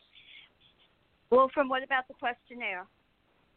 Yes, so we have a, a, a more in-depth uh, opportunity. So you can again uh, hypoglycemia.org um, and uh, forward slash uh, questionnaire, and there is a this questionnaire is is uh, to help you to help us understand as well as others understand uh, what some of your symptoms are, but it, it actually ranks. Uh, we've we provide the uh, some of the results from this questionnaire, and uh, we I think we've we've had well over 2,000 respondents so far. Um, leading uh, leading symptoms from people responding to our questionnaire include heart palpitations, dizziness, mood swings, headaches, depression, addiction to sweets, extreme fatigue. But there are um, there's many other uh, results, and we have a whole interview on that page, the hypoglycemia.org forward slash questionnaire, which uh, interprets the results, uh, uh, talking with um, uh, Roberta and a registered dietitian who's one of our advisors. So that's a more in-depth way to understand what might be going on. But the quiz is is short and very to the point, and uh, we found it to be a useful tool. So I hope that that helps. Thank you. Thank you. Thank you so much for calling. Thank you. Now the quiz. And I've seen Yes. the quiz up, and I was going to bring that up, and I think that's a great tool, and that will be for parents and anyone to be able to to take a look at themselves as well as their children, and then there's uh, food and diet and information.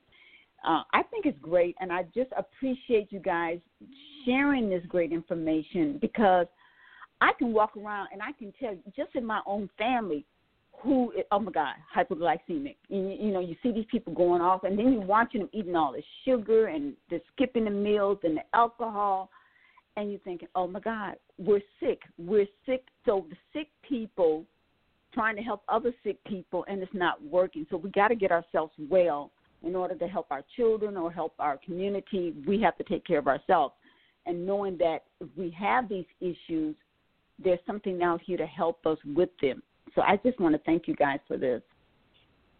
Well, thank you. Um, there's another article which might be of interest. Uh, we have a series that we call Metabolical, and these are more in-depth articles. And so we've done a feature story on hypoglycemia and alcoholism. Um, that's hypoglycemia.org forward slash alcoholism. And it starts off with a quote by Dr. Douglas Baird, who's one of our advisors, says, which says, I have never ever seen an alcoholic who was not hypoglycemic. It just doesn't occur. It's the same problem. So, uh, Wow. unfortunately, a lot of the treatment programs out there for alcoholism and addiction um, really just focus on your behavior. Um, there's a, a, a growing body of research foc- that focuses on the nutritional deficiencies which may drive addiction. And so this this article on alcoholism is just uh, to me just fascinating because I don't know about you, but I've uh, had alcoholics in my family, um, and Yeah. I I don't drink myself. I've always been concerned because of the pattern in my uh, you know Yes. in, in my family and. Uh, but I Mhm. did not understand the relationship between alcoholism and diet, and alcoholism and hypoglycemia and blood sugar, and so this article really is in depth and go, provides a lot of references. And uh, we've also been been blessed to have some of our advisors, and and Roberta had mentioned earlier um, uh, Dr. Linda Peterson, who uh, 40 years ago uh, was uh, she did her doctoral thesis on um, uh, brain neurophysiology in persons with reactive hypoglycemia uh, Dr. Ann Childers, who is a psychiatrist and builds her practice at the intersection of metabolic health and uh, and and nutrition, and is finding that a lot of the patients that come in who think they have mental health problems actually just have diet problems, and she can get them on the right track in a couple of weeks, and uh, amazingly, their mental health problems go away. Another one is Dr. Uh, not Doctor, but uh, Julia Ross, who is an addiction specialist and therapist. Uh, she's written a book called The Craving Cure. It's loaded with information. Uh, these are all references. If you go to hypoglycemia.org forward slash neurophysiology, um, that article is just loaded with references and, and really interesting um, connections. Um, and it, it's just really uh, what's what's amazing about this work of hypoglycemia is how it touches on so many different medical conditions and uh, that you know you, the more you learn about blood sugar the more you realize that it's such an important indicator of your health and if you can pay attention to what's going on with your blood sugar you may well not only be able to prevent conditions from happening but um, and not and, and not only improve or manage conditions that you already have, you might even be able to reverse them uh, by by paying enough attention to blood sugar health and, and learning more about it. And Now, the Masha, this is ex- this Masha, this is exciting. If someone is listening and goes or and goes to our website and you know there are stages of hypoglycemia. Okay, so if you're in the first stage of hypoglycemia and you you can't think, you can't concentrate, well, you go to our website and you want to look at it, and all of a sudden it's too overwhelming, too much to read, too much to understand. But what's exciting is that Wolfram and I, in the last six months or eight months of the last year, we're doing videos. You know, we're doing interviews. So you put that on and you absolutely see who we're speaking to. It is so exciting, and everyone that he mentioned, you know, Linda, Dr. Linda Peterson, Dr. Ann Childers, and and um, uh, Julia Ross, put them on. Oh my God, you you will get a wealth of information that it's yes. priceless. And also, we were very, very excited. We didn't think that we could pull this off. Let me tell you, I didn't think we could do it. Celebrated the 40th year of um, the Hypoglycemia Support Foundation. And how do we celebrate it? Four hours on uh, a Zoom conference call. Four hours. and we sat there. And that is up there. So anyone, you know, I, I don't know if you want to sit for four hours, but if you're cleaning the house and doing something, you could put it on. You could see who we're interviewing. And let me tell you, I didn't think we'd get to four hours. We could have gone five or six because there's so much. There's so much. Like the same thing mm-hmm. tonight. You know, we're just going to do an hour. But once we start chatting, you just can't possibly get it all within an hour. So I wanted to say, and and you know, you, Marcia, if you could go in and see that, you know, just glance at some of these um I will. videos, I you will. will love them. You will love them. Yeah, yeah. And I would like to get a hold of that article about the food, I mean, about the hypoglycemic and alcoholism, because I too, my family, my dad was an alcoholic, and you know, it just plagued our family. And I have children, uh, a daughter that have a problem with drinking. So, but I want to be able to help families and know that sometimes we attack the person instead of attacking the problem or the whole issue. And the issue is right there on our plate and what we put in our mouths, and it's affecting us mentally, emotionally, and physically. And we can set people Oh free my because gosh, the 12 steps, I can't. I can't wait, Marcia. I, go ahead. I'm sorry. The 12 step program, they feed them a lot of sugar and stuff at those meetings and stuff. They get the coffee, the donuts, and everything like that. And you notice most people who are alcoholic, they tend to have a craving for sugar or carbs. Marcia, when I found out about this in 1982, um, he was then our medical director, Dr. Douglas Baird. So we formed the organization in 1980. In 1982, he joined us and he did a, a lecture. It was his first time in coming and, and speaking to our audience. And he took this subject. It blew my mind. I said, You got to be kidding. Do you realize with your information what we can do and the people that we could save? Nobody realizes Yeah. this correlation. So I've been studying Mhm. it for a long time, and I wrote about it for quite a while. Well, recently, Wolfram took the information that I had and the articles that I had, and he added to it. And he is such a stickler for anything that's science based. It has to be science based. I would say that when you go read this article, it is the best article out there on the correlation between hypoglycemia and alcoholism. I can't wait for you to read it. And Wolfram continuously adds to it. It is the best. And what we're doing now is taking a couple of other stuff that are near and dear to our hearts and doing something very, very similar. And one is on hypoglycemia, uh, depression, and suicide. So we've been researching that. And and another thing that m- many has has not addressed hypoglycemia seniors, you know, the elderly, and maybe Wolfram Wow. could and that's a big subject. Maybe Wolfram could end a little bit on that and why that's so important now. And I'll take that to him uh, because we only have a few minutes left, and I, I I'd love to to him to say something about it. So it takes a lot of research, a lot of studying, a lot of writing, but everything that we'll put into those next two subjects will be science. We're already collecting all the information. But Wolfram, could you um, give a little bit about hypoglycemia, elderly, seniors? Well, yes. I mean, I, I already mentioned earlier that type 2 diabetes used to be called geriatric diabetes. So, um, obviously, we've had concerns with the older population, the aging population, uh, for decades already. Um, and you, Marcia, I don't know if you've had parents in uh, long-term care or in a retirement home, or uh, or you visited No. fa- family and friends in these facilities. I have. Um, Yes, sir. uh, you, the, the, these facilities often have the capability of making really healthy food, but they have a tendency, what I've seen by visiting my own relatives, is uh, serving lots of servings of cake and uh, sugary foods, and it's sort of the attitude of, you know, uh, w- you know, the what could, what harm could we do now? You know, let them just enjoy life and eat whatever they want.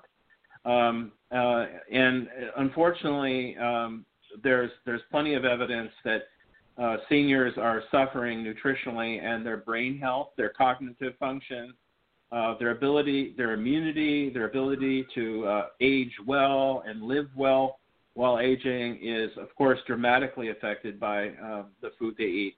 And then seniors who are living alone um, may sometimes rely on processed foods because they just don't, they're not able to uh, cook or, uh, you know, lacking the energy to cook. And it's it's ironic because a lot of the processed foods actually result in you not having much energy. Um, and so I've seen, I've looked into the, to the refrigerators and you know, when the seniors are living independently, uh, sometimes it, it's it's scary to see what's in the fridge and in the cupboard. It's a lot of processed foods, and so um, we're starting kids off as babies and infants with uh, processed foods, and then later in life we're we're we're ending up with these really ultra processed foods, and so there's uh, and we've noticed uh, with the COVID nineteen uh, pandemic that seniors are particularly at risk, people with, who are metabolically compromised at risk, and uh, you know it's too too early to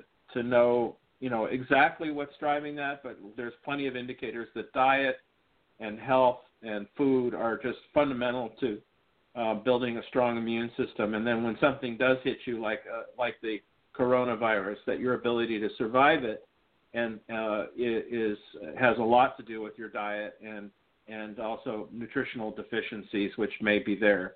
Um, that a lot of seniors, when they're tested, for example, for vitamin D, uh, I, I recently just spoke to a doctor and he said half the patients they test, uh, the the elderly patients they test, uh, have a vitamin D deficiency, and uh, it turns out that vitamin D is a major uh, player in the COVID nineteen uh, uh, treatment protocol. And uh, Really? again, yes. So you know, we of course you think of vit- vitamin D, sunshine, and there may be a number of reasons why seniors maybe seniors aren't going out enough uh, to to get enough sunshine, or they're not they're not eating the foods uh, that they used to eat that get that keep their uh, keep them uh, their vitamin D levels up. But um, it, it just just Google vitamin D and coronavirus, and you'll see that there's a lot of doctors, including one of our own medical advisors, Dr. Keith Berkowitz. He he he he thought this was so important that he formed a group of 20 or 30 doctors who were all recommending the use of vitamin D as part of the protocol in responding to the coronavirus. Um, so the point and, is and vitamin C and the C too. yeah, and, vit- and vitamin C. Uh, But essentially, you know, we're we're seeing that nutritional deficiencies don't just play a, an important role in uh, your blood sugar health and, and your immunity in general, but they're seeing that they actually have a, can make a huge difference in your ability to survive something like the coronavirus. So um, we we like I mentioned, if you check our blog on our website, we have a couple of articles on the coronavirus. We, we're, we're listing uh, research articles that are coming out. Uh, we're providing links to doctors who are who are writing about this, and uh, there's already a wealth of information coming out on this, on this subject. And so we wanted to. Uh, we're, we're planning on writing a feature story like we did for alcoholism uh, on our website that um, really addresses this because senior health matter. You know, your your food, your diet matters until the day you leave this earth, and don't don't stop caring about your diet. And and and that goes for your you know family members and certainly to the the facilities that are treating seniors. I know I know a lot of the staff and the people working in those facilities really do care about health, and so we just have to get rid of the attitude like anything goes after a certain age. Um, we really we really need to uh, stay focused on health and healthy eating. It makes a difference uh, in how well you age, how much you enjoy life, and in your cognitive function. They're seeing, you know, I mentioned bra- brain fog earlier, just uh, you know Right. the effect of sugar and carbohydrates on the brain. Well, it turns out that these low-fat diets have been a disaster for um, cognitive health in seniors. In fact, Uh, type type uh, well Alzheimer's is being described as type three diabetes. Uh, there's many different Type types of Alzheimer's. Yeah, I'm sorry. I've never heard of type three diabetes.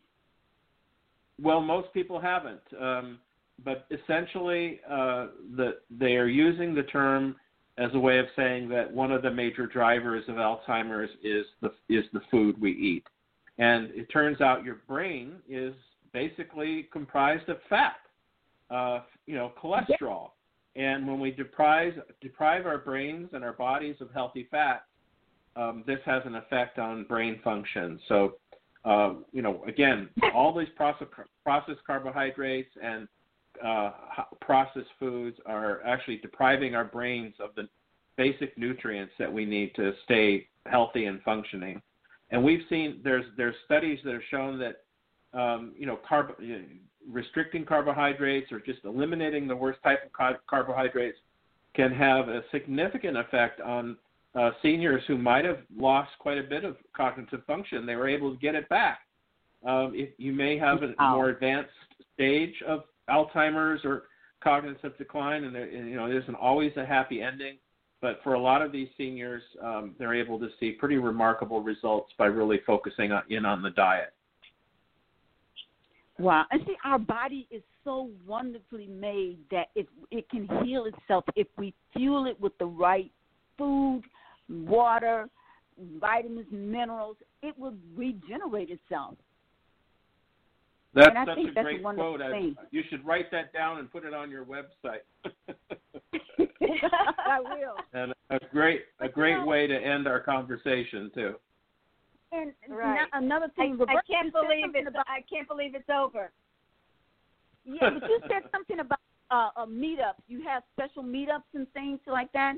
So if these meetups are on Zoom right now, or how do you have meetups? Because you meant something about um, some type of meetup groups, parents or support groups earlier. We have uh, we have two Facebook groups, a public pa- Facebook group and a private Facebook group, and uh, we are planning on starting uh, Zoom meet Zoom meetings online. We'll announce those on our website and in our Facebook groups. It's easy to find us on Facebook, um, uh, facebook.com forward slash I think it's hypoglycemia 101, but we're easy to find. Uh, just type in Hypoglycemia Support Foundation into the search bar on Facebook, and we'll be announcing um, opportunities to uh, talk with us online. And we're we're we've been li- lining up uh, experts and doing interviews with them just to sort of um, build up a repertoire of uh, you know conversations about important subjects to folks, and have those those are all on our website.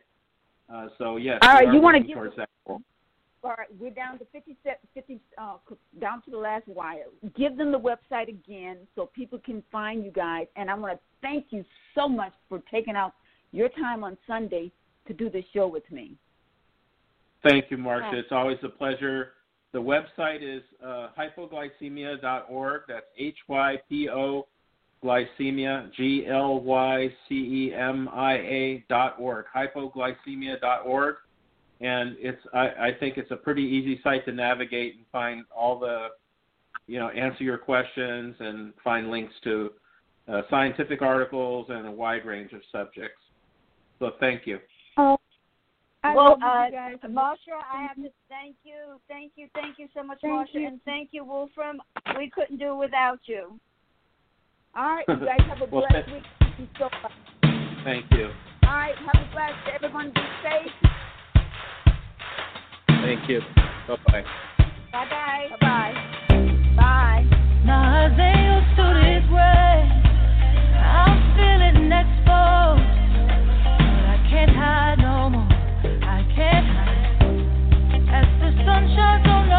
Glory, my flaws don't look so bad at all.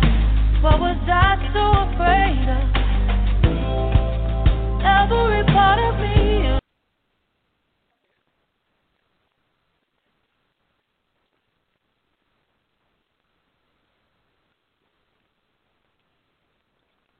It is Ryan here, and I have a question for you. What do you do when you win?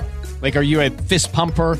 A woohooer, a hand clapper, a high fiver. I kind of like the high five, but if you want to hone in on those winning moves, check out Chumba Casino. At ChumbaCasino.com, choose from hundreds of social casino style games for your chance to redeem serious cash prizes. There are new game releases weekly, plus free daily bonuses. So don't wait. Start having the most fun ever at ChumbaCasino.com. No purchase necessary. Group. Void were prohibited by law. See terms and conditions. 18 plus.